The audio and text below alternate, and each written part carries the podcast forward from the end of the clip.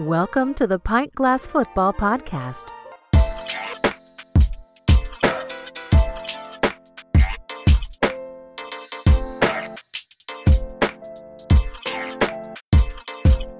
Thanks for checking out the Pint Glass Football Podcast, where we like to drink beer, watch football, and talk all things NFL and college football.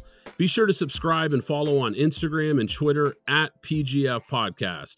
I'm your host, Brad Fowler, and on today's episode, we'll be joined by a special guest, Zach Barnett, college football writer for footballscoop.com and college football talk of NBC Sports. Follow him on Twitter at Zach underscore Barnett. Excited to talk some college football coast to coast. Joining me is Chad Smith. What is going on, Chad? Hey, Brad, great to be on Pint Glass again. It's another exciting week. We are finally getting ready to talk quite a bit of college football. Zach, thank you for coming on. We appreciate you being a part of the podcast. And I'm going to kick things off. LSU basically had one of the greatest seasons, I think, in college football history. I mean, really, if you think back last 20, 30, 40 years, I mean, the number of teams they beat, they lost a lot of people on both sides of the football, Zach. I mean, obviously, Joe Burrow's gone, Clyde Edwards Helaire to Kansas City, Justin Jefferson to Minnesota, Chase Young, Delpit, just to name a handful of players on both sides of the football. But when you look at LSU, when you lose that many weapons, I know a lot of programs always try to reload but do you see LSU being elite again this year? Do you see them contending in the SEC West with Auburn, obviously Alabama? Can they come out of the SEC maybe even at a 12 and 1 and get into the college football playoffs this year? Uh, I think that's the the million dollar question for this season because uh, I think you know if, if you were to stack up the rosters uh, of every team in college football, I think total talent they're probably top five. But you know, obviously the the the fluctuation of the roster, the maturity of the roster, you know, it, it's very much a, question mark. Obviously, with a brand new quarterback, and then you know, you mentioned the the draftees that they lost. Well, they're also placing a lot on their coaching staff. They lost a lot of guys from the support staff. They lost both coordinators, obviously. Uh, you know, the, the offense is going to stay the same with Steve Ensminger and then they they added um, Scott Linehan to come in and, and help out with the passing game. Uh, Bo Pelini is in for for Dave Aranda as the uh, defensive coordinator. And you know, you talk about I don't think you can possibly get a bigger change in terms of personality for those between those two guys. I think if I, as I said, total roster, there's a whole lot to like there. Uh, Derek Stingley is maybe the best pound for pound player in college football as a true sophomore. Uh, I, I, think he might be the, the, best overall player this season, even even ahead of, of uh, Lawrence in Fields. Uh, Ja'Marr Chase is the best running back or sorry, best receiver in college football, and then the running back they've got two five stars. I mean, they're they're just loaded, but are they ready to step in in in return to the elite of the elite? I mean, they they get Texas at home, they get Alabama at home. I mean, you add all that up, and you can absolutely talk yourself into it. And I might be talking myself into it right now, but I, I think at the end of the day, you you've got to pay a price for for that level of turnover on the roster and in the coaching staff. So, you know, I think they're going to start the year somewhere around number six, and I think they're probably going to end the year somewhere in that nine to twelve range. So I wanted to talk to you, Zach, about the most important position in football. We know it's the quarterback position. And you mentioned Trevor Lawrence, and clearly Trevor Lawrence and Justin Fields are the top two quarterbacks in college football going into this season. And they should be one and two in next year's NFL draft. But there are a lot of question marks at the quarterback position around the country. Of the rest of the guys, who are you most excited to watch? You know, I, I, I definitely, I would take Sam Ehlinger third overall. I mean, I, I, I don't know how his game translates to the NFL when he can't play, you know, that that quasi fullback position that he kind of plays at Texas quite as well at the NFL level. So you take that that part of his game. You know, how much do you really like him as a pro guy? I don't know, but he's not a pro quarterback right now. He's a college quarterback, and he's a heck of a good college quarterback. You know, he certainly had his moments last year. He he he was not good against Baylor, not good against TCU in those losses, but you know he he was really really good against LSU in that game, and I, I think you're going to see a, a him have a, an absolutely great season this year.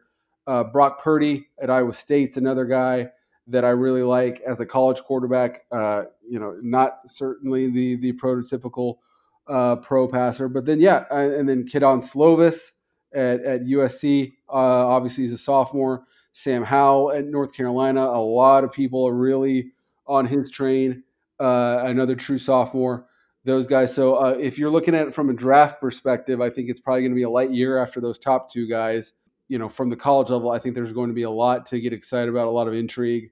You mentioned I mentioned Myles Brennan at LSU. Uh, there's going to be an, an all-out quarterback battle at Georgia between Jamie Newman, the the Wake transfer, and JT Daniels, the the USC transfer. So uh, I think we're going to have at the college game. I think it's going to be a great season for quarterback watching. Wow, Zach, that was some great information, and I've certainly written some of those names down, and we'll keep an eye on them because outside of Trevor Lawrence and Justin Fields, you're right. I think it's going to be a light year, weak year for the draft, but still, that's what makes college football exciting is the quarterback position. And so I want to stay in the SEC, ask one more question there, and then kind of tied into to, to Mac Jones. With Taulia leaving and Tua's obviously gone, he's now with the Miami Dolphins. And you look at Alabama this year with only Mac Jones at quarterback. I mean, he had flashes last year of brilliance, even in that second half of that year when Tua went out. But he had some weapons like Jerry Jeudy, I mean, Ruggs. They had the running game in place. When you look at the just weapons that left Alabama this year, very similar to LSU, and you spoke about them, it is more of a reload. But can you see Alabama in that tough SEC, tough SEC West? losing McKinney, Diggs on defense, Davis. I mean, they lost some serious talent. Jedrick Wills on both sides of the football. I know they've had a lot of five star kids come in. They've also had a few transfer out, including Taulia.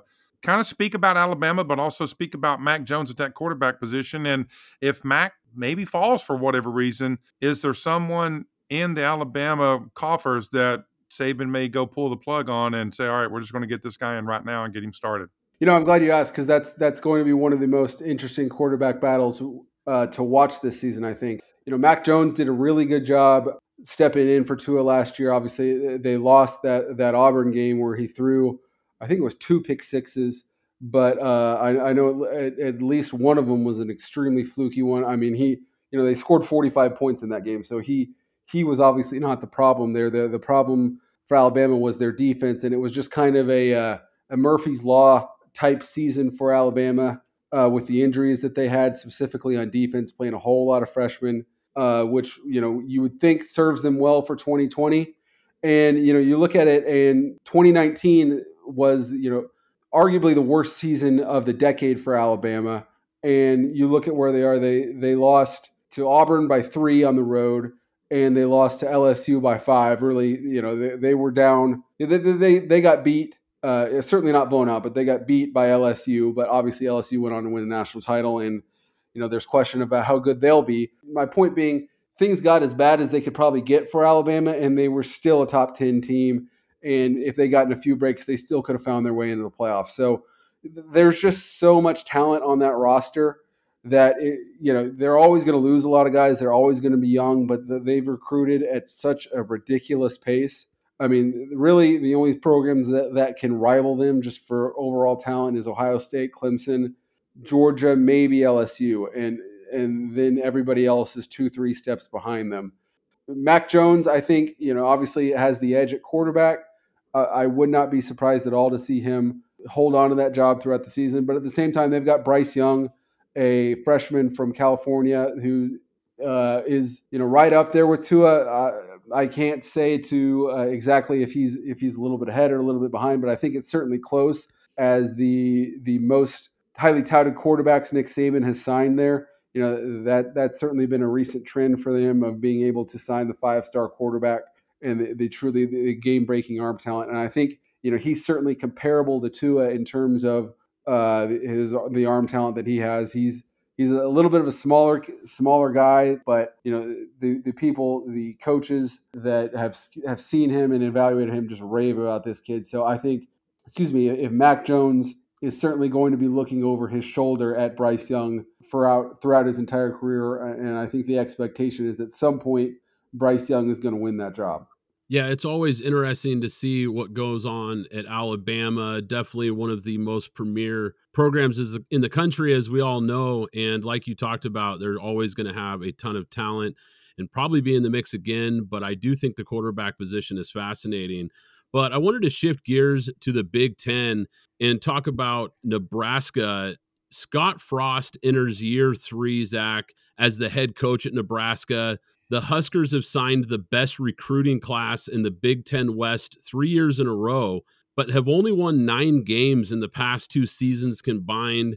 And now their top NFL prospect, wide receiver JD Spielman, has transferred to TCU. Many have them as a top 25 team again this year after falling well short of those expectations last season. Can Frost's up tempo spread offense work in Lincoln? And a two part question here with no non conference games, I think it's going to put a lot more pressure on them to win games in the Big Ten. Will Scott Frost be on the hot seat if Nebraska doesn't contend in that West Division? Uh, as to your first question, yes, I, I absolutely think you can, you know, run an up tempo spread offense in Lincoln because it's being done or it was done in Minneapolis last year. In uh, you know, Minnesota was a top ten team last year with talent comparable to Nebraska. Obviously, you know, PJ Fleck did a lot better job coaching his team than Scott Frost did last year. And yeah, they're, they're, the the problems that Nebraska's had in their wide rec- receiver room is just weird. But yeah, I, I, think you can run run the Scott Frost offense in Nebraska and, and, run it well. I mean, it, it's being run in in in State College. It's being run. I mean, it's been run tw- for 20 or 20 years ago. They ran it in Evanston. So I, I, think you I think you can air the ball out and do it quickly uh, up uh, in the Great Plains. And as as for the hot seat question, there's no question Scott Frost needs to get to a bowl game. I mean, if you when when he came home and it was like it was like you know Big Red Jesus came home when the, when they got him from UCF, and if you were to tell them that they'd be where they are today, uh, heading into 2020. I think they'd all be incredibly disappointed, and I think they have the right to be. But they're going to give him every chance in the book to win that, keep that job, and, and make it his own, and you know really take that program and, and run with it. Because if Scott Frost can't win there, who can? What caliber of coach are you going to be able to get if the if the the favorite son of that program gets run off in year three, year four, year five? So I, I, I think they're going to give him the the longest leash that you've ever seen a Power Five, a Big Ten program give a coach, just because the, it just makes so much sense for him to be the head head Nebraska football coach for the next 20 years, the next 15 years. I mean, that that's a job that you want this guy to retire from. To to run him off after about three years, about four years, I, I just don't really see that happening because I, I just truly don't know you know, there's always going to be the hot MAC coach, the hot smaller Power Five coach that you could you could go get. But you know, really, if if Scott Frost can't win at Nebraska, then who can? I, I agree with you, Zach. I mean, I think they want another Tom Osborne. Nebraska's not had that since he left. I mean, they had some glimmers of hope, but you think all the way back to the Tommie Frazier 1995 and that national championship. I mean, that's been it for Nebraska. But I, I do think you are correct in saying Scott Frost he they want him to succeed there. I think Brad's question about is he on the hot seat? That is absolutely a legitimate question. I'm with you though. I think this just can't be a situation where it's three or four years. That's it. I know Nebraska wants to win like every other major powerhouse program wants to win, but sometimes you just got to let it play out and give somebody that fifth, sixth year so they can really truly turn the program around because the recruiting world's different now. When you think about back then, when Tom Osborne and, and Barry Switzer and people like that, they dominated that Midwest. Now these kids are going all over the place. They are not even thinking about wanting to stay in those schools. So I, I think you made some great points there about Nebraska and Scott Frost. I want to kind of transition over a little bit. I asked a couple of questions about SEC. Want to kind of move to the ACC now And really, you think about Clemson, and they won the national championship in 2016, 2018, had the lead last year against LSU. Few, plays, I think they quit using Etienne. The Clyde Edwards Helaire play on the sideline didn't get reviewed. I mean, there's a lot of things you can talk into that game. LSU was clearly the most dominant team all year, and they showed it in that game. But when you look at Clemson this year, heading into the season, Brad mentioned earlier, you got Lawrence and Fields probably going to go one two. They are the two premier quarterbacks. I think they also have the premier running back in, at Clemson and Travis Etienne. I think even Lawrence and Etienne, they could be battling each other out for Heisman consideration. Take all that into account. They lost Tee Higgins. They lost Isaiah Simmons. They lost AJ Terrell. Isaiah Simmons is a generational top player. Brad and I talked about him repeatedly on our mock drafts. And then you take the loss of John Ross. I mean, yes, he's not going to the draft, but he's out for the year. That is two major, major weapons for Trevor Lawrence. So, my question is when you look at Clemson this year, they have been there perennially coming out of that ACC, getting that opportunity, maybe with the easier conference, easier schedule. They've ran the table multiple times, so they're there. Can you see a Clemson team this year losing a game being 12 and 1 possibly still maybe winning the ACC championship obviously but can they get into that the CFP without the clean slate? And if not then how do you see that impacting the program moving forward as well? Yeah I think it's absolutely a national championship or bust season for Clemson. Uh, Trevor Lawrence is certainly almost gone after this season and I, I know that they've got a a five star in the wings behind him but you don't get a Trevor Lawrence every every every single time you you uh, sign a recruiting class. So losing Justin Ross obviously hurts, but Clemson kind of plays a two game season. I mean, the ACC being what it is right now, it's kind of Snow White and the Seven Dwarfs in that conference.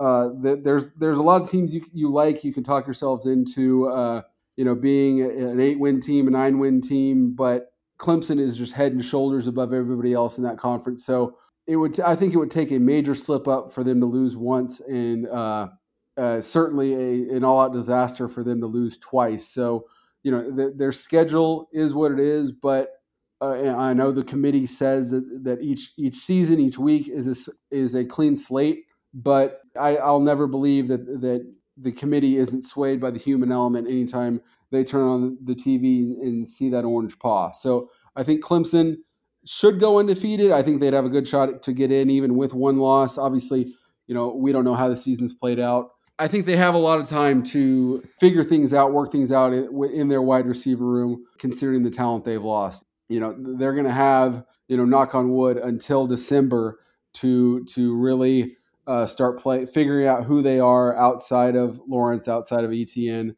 and then really optimize, you know, the, the identity that's going to develop throughout the season and then at that point you're certainly you you're going to be lined up across from Georgia and Alabama and LSU and Ohio State and have to win two games like that. So I, I, think Clemson's going to be a, a work in progress for a long time, and I'm not really going to be too concerned about them because I think they're going to be a team that that gets better as the season goes along, and and they need to because I think I think it's fair to say anything less than a national championship for them this season is a disappointment.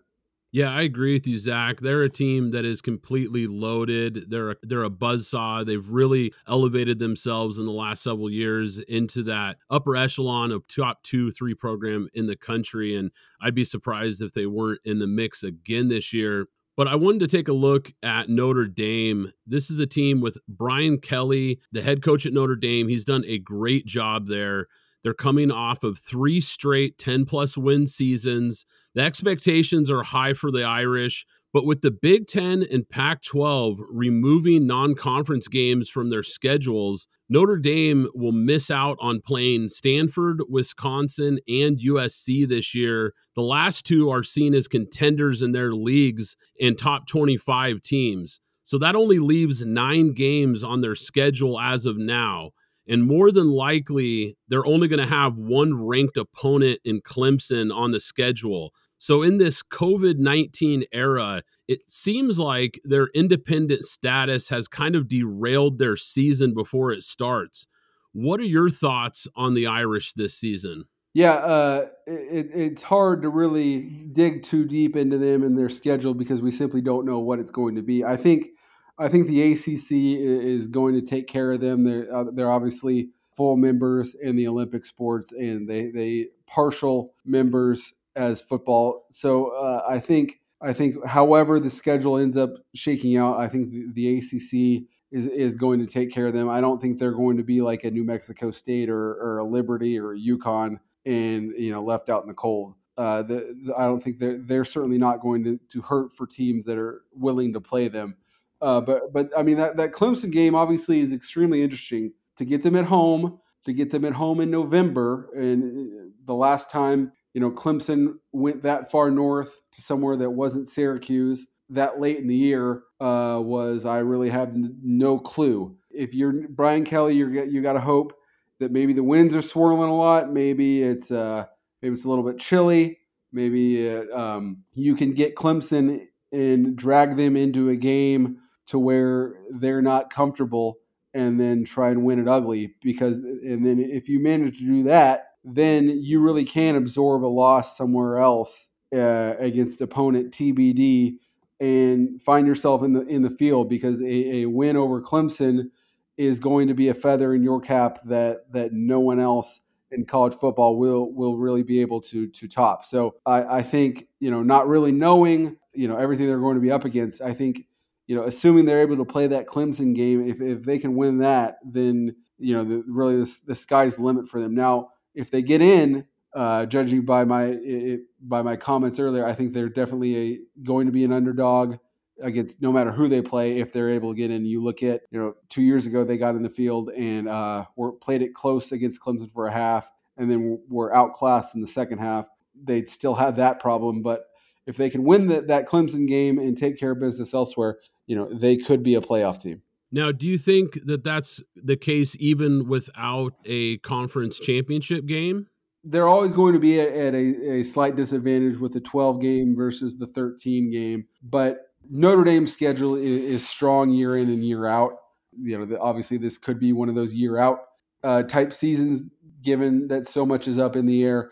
But uh, I think the, the respect for the Notre Dame brand and the fact that they they don't really duck any challenges. I mean, at the end at the end of the day, they play nine, ten, sometimes eleven Power Five opponents in, in any given year. So I think I think they'll be fine from that from the scheduling perspective. I, I think it's going to be an interesting year for Notre Dame, Zach. So thank you for answering the information and great question, Brad.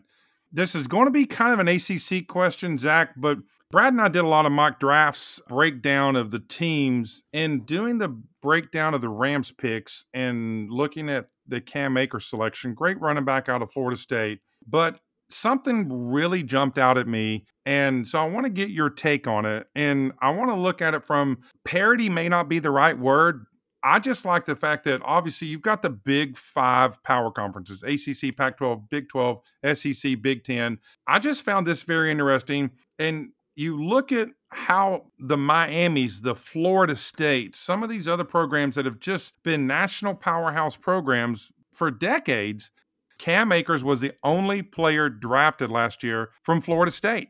These schools had more players drafted than Florida State, and these are non power conference schools Appalachian State, Charlotte, Tulsa, Louisiana Tech, Fresno State, Georgia Southern, Wyoming, Florida International, Tulane, Marshall. I love that. I think that is great for football. It's great for college kids to know that they don't have to be a four star or maybe five star. They don't have to go to Alabama or Oregon or Clemson to make it to the NFL.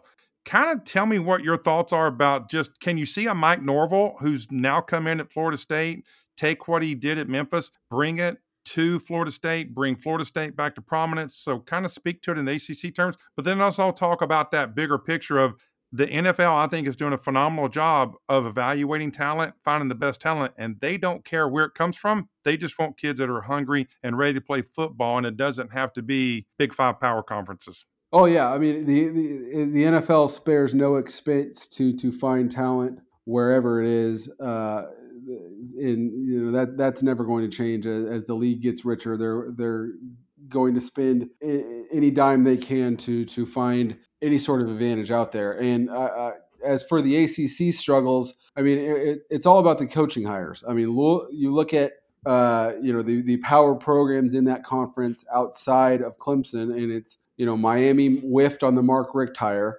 uh, so th- that's cost him now at least two seasons. Florida State, you know Jimbo Fisher mailed in his last couple years. They whiffed on the Willie Taggart hire. Georgia Tech uh, is, is in year two of a multi-year rebuild from Paul Johnson to to Geoff Collins. So the the jury's going to be out there until 2021 at at the very earliest. Um, North Carolina is on it. You know, everybody is, is, there's no more optimism nationally around a single program uh, right now than North Carolina. So they're they're coming, but they're they're only in year two under Mack Brown. You know, Virginia Tech is, is treading water at best under Justin Fuente. Louisville bottomed out under Bobby Petrino. So they're going into year two under Scott Satterfield. They were they were much better than I expected them to be last year, but they've still got a ways to go to where they can credibly challenge Clemson. And so then the rest of the conference, your Boston colleges, your Syracuse, your Pitts, your your Dukes, Virginias, you know, those are those are just not programs that can be conference championship challengers year in year out. I mean, what's the, I believe the Coastal has had seven champions in seven years. I think they they they completed that with Virginia winning it last year. It, do, it doesn't get any, any more uh, parity filled than that. It, simply, you you cannot get more have more parity than seven champions in seven years. I, I just think the makeup of that conference is that it's going to be you only have so many programs that can really compete at the elite level, and that's Clemson, Florida State, and Miami, with with maybe a Virginia Tech, maybe a Louisville thrown in there. And so Florida State and Miami have not held up their end of the bargain. And I, I think Mike Norvell was the, the best hire Florida State could have made. Uh, Memphis got better every single year under him, and uh, obviously played in the Cotton Bowl this year. Finally got over the UCF hump uh, last year and won the American. So I, I, think I think they made the right hire there. But you know I, I think it's there's never been a tougher time to to try to rebuild at Florida State right now because yeah, you can say, yeah, they've they've got the FSU brand. They're in the state of Florida, uh, so they can fall out of bed and, and crash right into 15 different four stars. And yeah, that's true, but Florida's good right now. Georgia's really good right now. Clemson obviously is in their conference and at the top of the sport. Alabama's really good right now. Auburn's really good right now. You know, LSU's brand is, is very strong throughout the Southeast, obviously. Tennessee's on the upswing.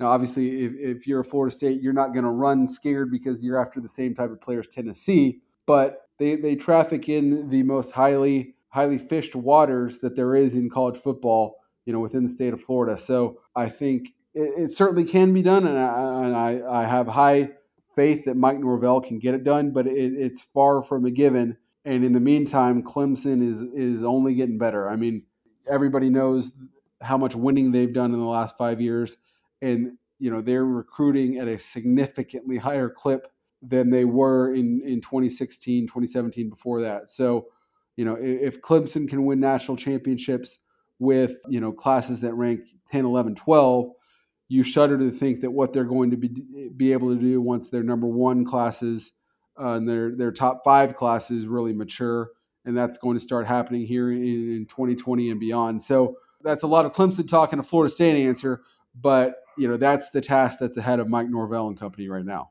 I think anybody that's followed college football at all knows that the greatest potential has almost always been Florida and Texas, and that's why the Miami's and the Florida States did so well for so many years, and even throw Texas, Texas A&M, and all that. So outside of those two states, I mean, you cover a lot of college football, so I actually just my brain was like, okay, wait a minute. Where are the other top two, three areas or states where the bulk of four and five star kids can come out? It's obvious to think that California's one, but can you name the other two, three areas, two or three states that are outside of Florida and Texas that's always been known to produce the most? The the state of Georgia is really uh, exploding uh, right now over the past couple years with talent. I mean yeah, you mentioned the big three: Texas, Florida, California, and then it was kind of everybody. You know, there, there was Ohio, Louisiana. Put has always put out a number of kids per capita. Uh, Ohio and Pennsylvania have have traditionally always done well. Well, Georgia is not only separating itself from from the other 46 states, they are really uh, starting to close the gap both on a per capita basis and just on a total numbers basis with uh, with Florida and Texas and with California uh, specifically. Obviously, uh, California still puts out a ton of talent, a ton of elite talent, but their their participation numbers are really dropping at a rate that's higher than than the national average.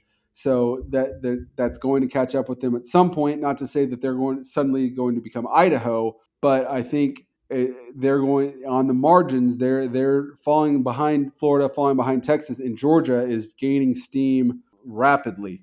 And so I, I think you know we're not far away from if we're not there uh, already to say it's not just there's a big three, then there's Georgia, then there's everybody else. I think we're close to saying now it's a big four, and Georgia can very much you know uh, go up in the paint and, and grab it, share rebounds with with the the, uh, the three seven footers in, in Texas, Florida, and California. Yeah, that's that's fascinating, Zach. When Chad asked that question, and great question by the way, Chad. My initial thought was the big three you touched on. I always thought, okay, Florida, Texas, and California have always kind of been those big three states. And then my mind kind of instantly went to Ohio. And and you touched on Pennsylvania. I think specifically Western Pennsylvania, if I'm not mistaken. But to hear that Georgia is really climbing the ladder, that's definitely interesting. And I did not realize that they had become such a power in high school football recruits.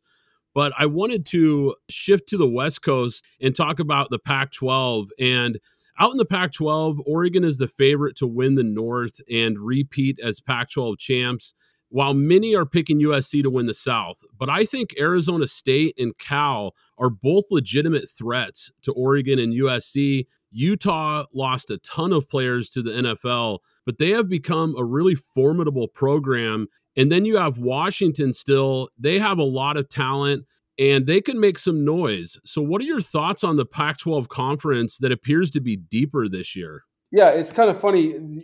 There, there's a lot of programs that you can really talk yourself into in the Pac 12, but if you were to design a system, a, a, a playoff system to play to the Pac to the Pac-12's weaknesses, I think you have a hard time coming up with a system different than the playoff. I mean, the the, the playoff punishes parity. Uh, it, it, rewards program conferences that can really dominate their their conferences. That that's why Ohio State's seemingly in there every year. Oklahoma's seemingly in there every year. Alabama, Clemson. You know the, these programs that uh, can really separate themselves from the rest of their conferences. And the, the Pac-12 just doesn't have one of those programs. So when it's not just you know one program and then everybody else trying to catch up, when you have three, four, five programs that really can compete for your conference title every year, then it makes it really, really hard to run the table in your conference. So if you if your champion is going to drop at least one game every year, then you gotta you gotta win out in your non-conference schedule. And so the Pac-12, because they don't have the the street cred that the other leagues do, well then they got to go out. They got to go east. They got to go on a neutral field. They got to go into Dallas. They got to go into Atlanta and win a game against an SEC team. And so we've seen recently, you know, Washington went to Atlanta and play, played Auburn in a virtual road game, played them really close, lost that game. Oregon just last year went to Dallas, uh, really should have beat Auburn, lost that game at the very end. And so now, you know, these conference this conference is more or less eliminated before the season even really gets going because it, no one has ever gone 10 and 0 in a Pac-12 schedule since they started their championship game, whatever year, 2013 or so. I don't have that in front of me. Uh, but I, the, the last team to go undefeated in the Pac 12 was Oregon in 2010. That great Chip Kelly team, they went 9 and 0 and didn't have to play a conference championship game. So, yeah, I, I, I think I think Cal is a program that I, I, I think could really surprise people this year. Uh, you know, the, their quarterback Chase Garbers, they played really well when he was healthy, and he he hopefully will be healthy all year. So I wouldn't be surprised at all to see you know a program like a Cal, maybe an Arizona State, a USC, uh, win the conference this year. But you know, obviously, the wild card is that there's no uh, non-conference games, but it, it's going to be really hard to go 10 and 0 in a Pac-12 schedule. And so I, I think uh, the Pac-12 starts every single year behind the eight ball in trying to get into the playoff. And the, the system being what it is and the conferences, the parity being what it is, just really, really works against them year after year after year. That's great information on the Pac-12, Zach. I, I, I think some of those schools do have a shot to to maybe emerge and and slide into that third or fourth slot in the next one or two years in the college football playoffs. And I think it'll be great for football if that happens. Uh, Want to touch base on the Big 12, and I'm going to ask a two part question. And it really is going to involve can Oklahoma stay elite? I know they came off this great run with the quarterbacks Mayfield, Murray, Jalen Hurts. There's going to be a little bit of regression there this year with quarterback. Their running game is a little bit potentially suspect. And so I want to get your thoughts on Oklahoma then also, can Oklahoma State or Texas come out of the Big 12 this year? And I want to tie it all into earlier, about three podcasts ago, we had Ryan Aber on, who's the beat writer for the Oklahoma Sooners and the Oklahoman. And we asked him a question about where Lincoln Riley said there may be football this fall without fans. And he's saying also that there's a chance that it could be that we wait till spring and play just due to COVID and also maybe wanting fans. So, talk about Oklahoma, talk about the Big 12, Texas and Oklahoma State if they've got a chance, and then just kind of dovetail off that Lincoln Riley question to Ryan Aber about do you see football, even college wise, happening this fall, or could it be better for college football to potentially even wait till spring? I don't. I, think the Oklahoma offense is almost certainly going to be better. You know, Oklahoma's offense last year was kind of broken at the by season's end. Uh, you know, you look at the yards and the, the, points they put up, and it's easy to to to skim past that. But you know, they scored 28 against LSU. They scored 23 in regulation in the Big 12 championship against Baylor. The first game they fell way behind early and had that miracle comeback in Waco. I think they scored uh, 29 or something like that against TCU and came really close to losing that game. Almost positive they they were under 30 uh, their last three games in regulation, which certainly uh, under Lincoln, since Lincoln Riley got there, I don't believe that's ever happened. And certainly not, if it has, not since 2015, uh, his first year there when they were kind of pedestrian. And since then, they've been, you know, year in, year out the best offense in college football. And really last year, they weren't. I mean, Jalen Hurts, great athlete, but really was not seeing the, the field well. I mean, by the end of the year, if you watched an Oklahoma game, you would see a couple uh, the the camera would catch CeeDee Lamb being frustrated a couple times a game. They just they couldn't get CeeDee Lamb the ball. For my money, the best receiver in college football. So obviously CeeDee's gone, but I think Spencer Rattler, the the redshirt freshman that's going to step in there, is you know the the highest rated quarterback that that Oklahoma has signed uh, uh, in a long, long time. You know, there's certainly you expect there to be growing pains when he gets you know as a redshirt freshman, but this kid has the arm talent of a Kyler Murray, of a Baker Mayfield, and certainly I expect him to be head well beyond Jalen Hurts as a passer, even though you know Jalen Hurts was seemingly an eighth year senior last year. So obviously, you know you expect Oklahoma to pick up where they left off and get better offensively. Obviously, you know they gave up 63 points to LSU. He really likes Alex Grinch. Alex Grinch is really as their defensive coordinator. He's uh, kind of ripped it down to the studs as to their defensive philosophy. He's going after you know bigger corners. They they've been, traditionally they, they got really small in the secondary under under Mike Stoops, and so they're they're getting a lot bigger there. They're they're getting guys that that can go up and battle with the bigger receivers that you'll see in the Big Twelve. So with with their offense as good as it usually is, you know they're they're never going to be a a top ten team uh, in scoring yards per play defensively. They they just need to be in in the 30s and the 40s, not in the 80s and the 90s. So if they can get there, you know, I think they might still be a year or so away from from getting there defensively. But uh, I, I think Lincoln Riley is incredibly motivated to win a national championship before he leaves Oklahoma. And so, um, I mean, they, have got Spencer Rattler, they've got um, the, over Fourth of July, they got the number one quarterback in the country, Caleb Williams, committed to them. So I, I, think it's really only a matter of time before their defense gets to where it's just it's not an albatross hanging around their neck. As far as Texas goes, you know, this is a year that they've been pointing to since Tom Herman got there. To year four under the program, they've got um, you know, obviously a, a, senior quarterback in Sam Ehlinger. You know, they lose Collin Johnson and Devin Duvernay at receiver. They're going to have the the most talent they've ever had in the running back room with uh, Bijan Robinson, true freshman, Keaontay Ingram as a junior, uh, Roschon Johnson as a true sophomore backup. They've got they, they've got lots of talent at their skill position players. They they've got a veteran offensive line. Uh, I think their defense I think their defensive line is going to be a strength this year. They're they're going to move to a four-two-five from a, a three-three-five, and and get more defensive line talent on the field, get uh, more guys around the line of scrimmage. I I actually uh, I think Texas goes into Baton Rouge. I think Texas is going to beat LSU in Baton Rouge, assuming that game happens, and I think Texas is going to win the Big 12 this season.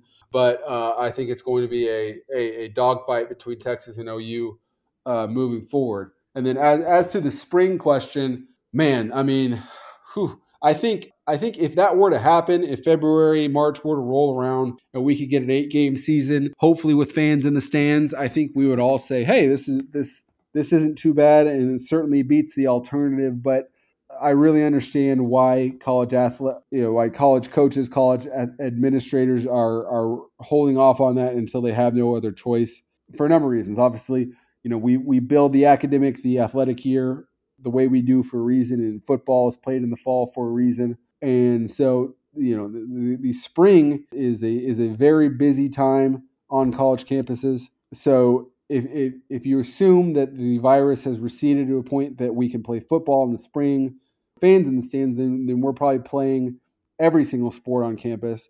So if, if I'm an AD, you know, if I'm an athletic director, uh, athletic department employee thinking of trying to run softball, basketball, uh, baseball, track, golf, and then football on top of that, that sounds like an absolute nightmare. And then obviously football, you know, it, it's gross to talk about because the players don't get paid, but football brings in a lot of money. So you're looking at turning six long months into nine, 10, 11 long months between, you know, when everything got down, got shut down in March with no NCAA tournament, no baseball season, and then to have an empty fall. I mean, you'd be talking about some athletic departments not going from going hungry to, to just straight up being starving by the time the the uh, football a spring football season actually got here. So I, I, think a spring season, if it were to happen, I think we would all embrace it because it, it meant that we missed fall. But if, if I was an athletic director or coach, I would certainly fight tooth and nail against it as well. Yeah, I agree with you big time on that one, Zach. I think uh, you hit it perfectly. And I do think these athletic departments would be in big trouble pushing it back. And it feels like they're going to find a way to get it done. I really believe that. Maybe that's just the optimist in me, but uh, I tend to agree with you there. But I wanted to shift gears, Zach, to the Big Ten Coach James Franklin has built Penn State really back into a big time college football program. Sean Clifford is returning at quarterback, and Micah Parsons, the All American linebacker, is going to be leading a loaded defense for the Nittany Lions. Ohio State visits Beaver Stadium for a whiteout October 24th in a game that could decide the East. Now, we know Ohio State is a powerhouse, but do you see Penn State possibly making its first college football playoff? Yeah, I mean, I, have spent a lot of time talking here about uh, Ohio State, Ohio State, Clemson, Alabama, Georgia, LSU being head and shoulders above everybody else. But I, um, I want to uh, throw a flag on myself because Penn State has absolutely been in that group that is just oh so close to to joining that elite. Uh, you know, the, you you they are very much where LSU was at this point last year. I have almost all the pieces, but not been not quite able to put it together. I think they're in that group with with a Notre Dame, with an Oklahoma, with an Oregon. Uh, they have just almost all the all the pieces, but again, haven't been able to put it together. And you know, you look at 2016. Oh, uh, Ohio State went to to Happy Valley. Penn State beat them. They went on to win the Big Ten and got left out of the playoff for the Ohio State team that they beat. 2017, they go on the road to to the Horseshoe, get up 21-3 and then lose 39-38. 2018, Penn State goes there, gets gets a builds up a lead and then loses it at the very end to to Ohio State in Happy Valley. Last year, there were there was a separation there, and uh, and Ohio State was won that game pretty easily. But I think this could very well be James Franklin's best team that he's had there. Micah Parsons is right there with Derek Stingley, I believe, as the best pound for pound football player. In fact, I think they, they've talked about playing him on more than one side of the ball. I think, you know, I, I wrote earlier this year about the, that he might return kicks for them in, in addition to playing linebacker. And, you know, I wouldn't really be surprised at all to see him uh, take some snaps on offense before it's all said and done. Sean Clifford at quarterback is, uh, you know, a lot to like. Journey Brown at running back, you know, nobody is Saquon Barkley, but between between him and Noah Cain, they've they've got a great one-two punch there at running back. They lost Ricky Rahne, their offensive coordinator, went to be the, the head coach at Old Dominion. And then they hired Kirk Ciarrocca away from Penn State, Penn State, uh, away from Minnesota, excuse me. Minnesota, you know, handed Penn State its first loss last year, last November. And so uh, uh, James Franklin couldn't beat Ciarrocca, so he hi- Ciarrocca, so he hired him. I would not be surprised at all to see Penn State in the college football playoff. They've just they've got to get over that Ohio State hump. Uh, you know, even when they beat him in 2016, they didn't beat him to the promised land of the playoff, but they've been just so close. So Ohio State obviously is is going to be extremely good this year, but they've been so close that you you're absolutely right. I think to put them, you know, to to mention them as one of the few college football playoff dark horses that we have. Okay, Zach, that was great information on Penn State. James Franklin coming from Vanderbilt, building that program up. Uh, it has been amazing having you on. This is the final question for us in this podcast. And again, we thank you so much for your time. And it's going to be kind of a two parter. I want to start off by staying in the Big Ten and ask a question about is Jim Harbaugh on the hot seat? Ryan Day came in, basically didn't miss a beat with a loaded program taking over for Urban Meyer. Brad's point, James Franklin's building up Penn State. So I want to get your thoughts on that, but then also this bigger picture because this is college football. This is what our PGF Nation listeners want. Looking at, you talked about Oklahoma a year or two away rebuilding that defense. Ryan Aber said that exact same thing. So you really nailed that. Talked about Caleb Williams. Brad asked the question about Pac 12. I can see one of those schools emerging, getting into the college football playoffs the first year that the CFP came on board, Ohio State won in 2014. The last five years has been SEC or ACC. It's only Clemson out of the ACC. I get that, but it's only been those two conferences. And who do you see, even if it's this year? Because we, you mentioned, even though they've reloaded, Alabama, LSU down a little bit. Clemson may have to run the table to get in who is the one or two dark horses? Maybe not if it's this year but could be this year but then certainly next year that can come in and disrupt that juggernaut with the ACC and the SEC winning year after year after year. And then again please touch on Jim Harbaugh. I'll, I'll take the the second question first and I think the the the playoff has really uh, shined a light on how much stars do matter and how important recruiting is because you know you look at a program like Wisconsin, you know, that's a program that can run the table in the Big Ten West. Program like in Iowa, you know, they they put together a 12 and 0 season. Well, this day and age, uh, they they got to go out and they got to win a Big Ten championship game.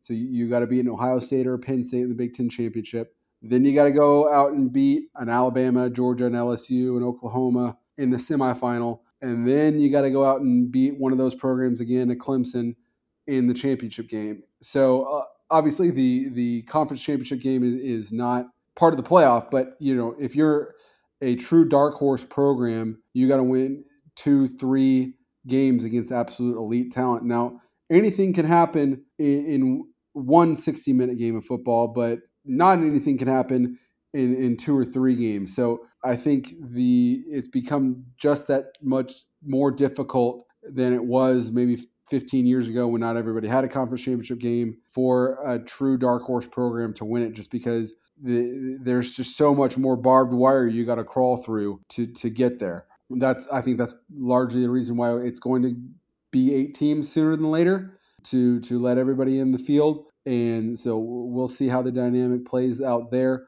But uh, I, I, I think you know once we go to eight teams, you'll you'll obviously see more teams in it, but you're still going to have to beat two really good teams as opposed to just one. So uh, I, I think you know we're at a point now where you can literally legitimately talk about a program like a penn state like a texas like an oklahoma like an oregon as a national title dark horse instead of a program like oh like minnesota like nc state a program that you might have thought of as a dark horse, you know, 20, 25 years ago. And then uh, in regards to Michigan, I think you know, I, I you, some coaches become the a victim of their own success, but you know, my take on Harbaugh is he's become a beneficiary of his own failure. Uh, I think really something in the the soul of the Michigan program died in 2018 when Michigan went to the horseshoe ranked number four, a gentle favorite to, to beat Ohio State, and then they got a really embarrassed 62 39. I think something died that day in Michigan. I think it was the idea that they can really compete with Ohio State and run with the the absolute thoroughbred horses of this sport. And then you know they they were turned around and, and picked to uh, to win the Big Ten going into last season. Uh, underperformed really throughout the entire season, and then were were really embarrassed again on their home on their home field losing uh, 56 to 27. And I mean, Ohio State has just run right past them two years in a row. You go back to that 2016 game, uh, Michigan was right there. They were a couple inches short, uh, wasn't able to get it done. I think um, something started dying there, but I think the 2018 game, I think really, you know, whether they admit it or not, I think that really closed the door on the idea that Michigan is a peer program with Ohio State. I think Michigan, you know, losing what is it, 15 out of 16 now. I think Michigan has kind of resigned themselves to the fact that losing to Ohio State is kind of the a, a rite of fall for them at this point. It's part of the identity of Michigan football. Yeah, we, we play Ohio State or we play Notre Dame every year. We might win or lose. We play Michigan State every year. We, we usually beat them. Sometimes we lose. We play Penn State every year we might beat them. We we might not. We play Ohio State every year. Yeah, we lose to those guys, and then we go to a Florida bowl game, and we watch the playoff on TV. I, I, I just think that's the Michigan DNA at this point. And so, if you're comfortable with that, well, then who are you going to get better than Jim Harbaugh? You know, he's an alum.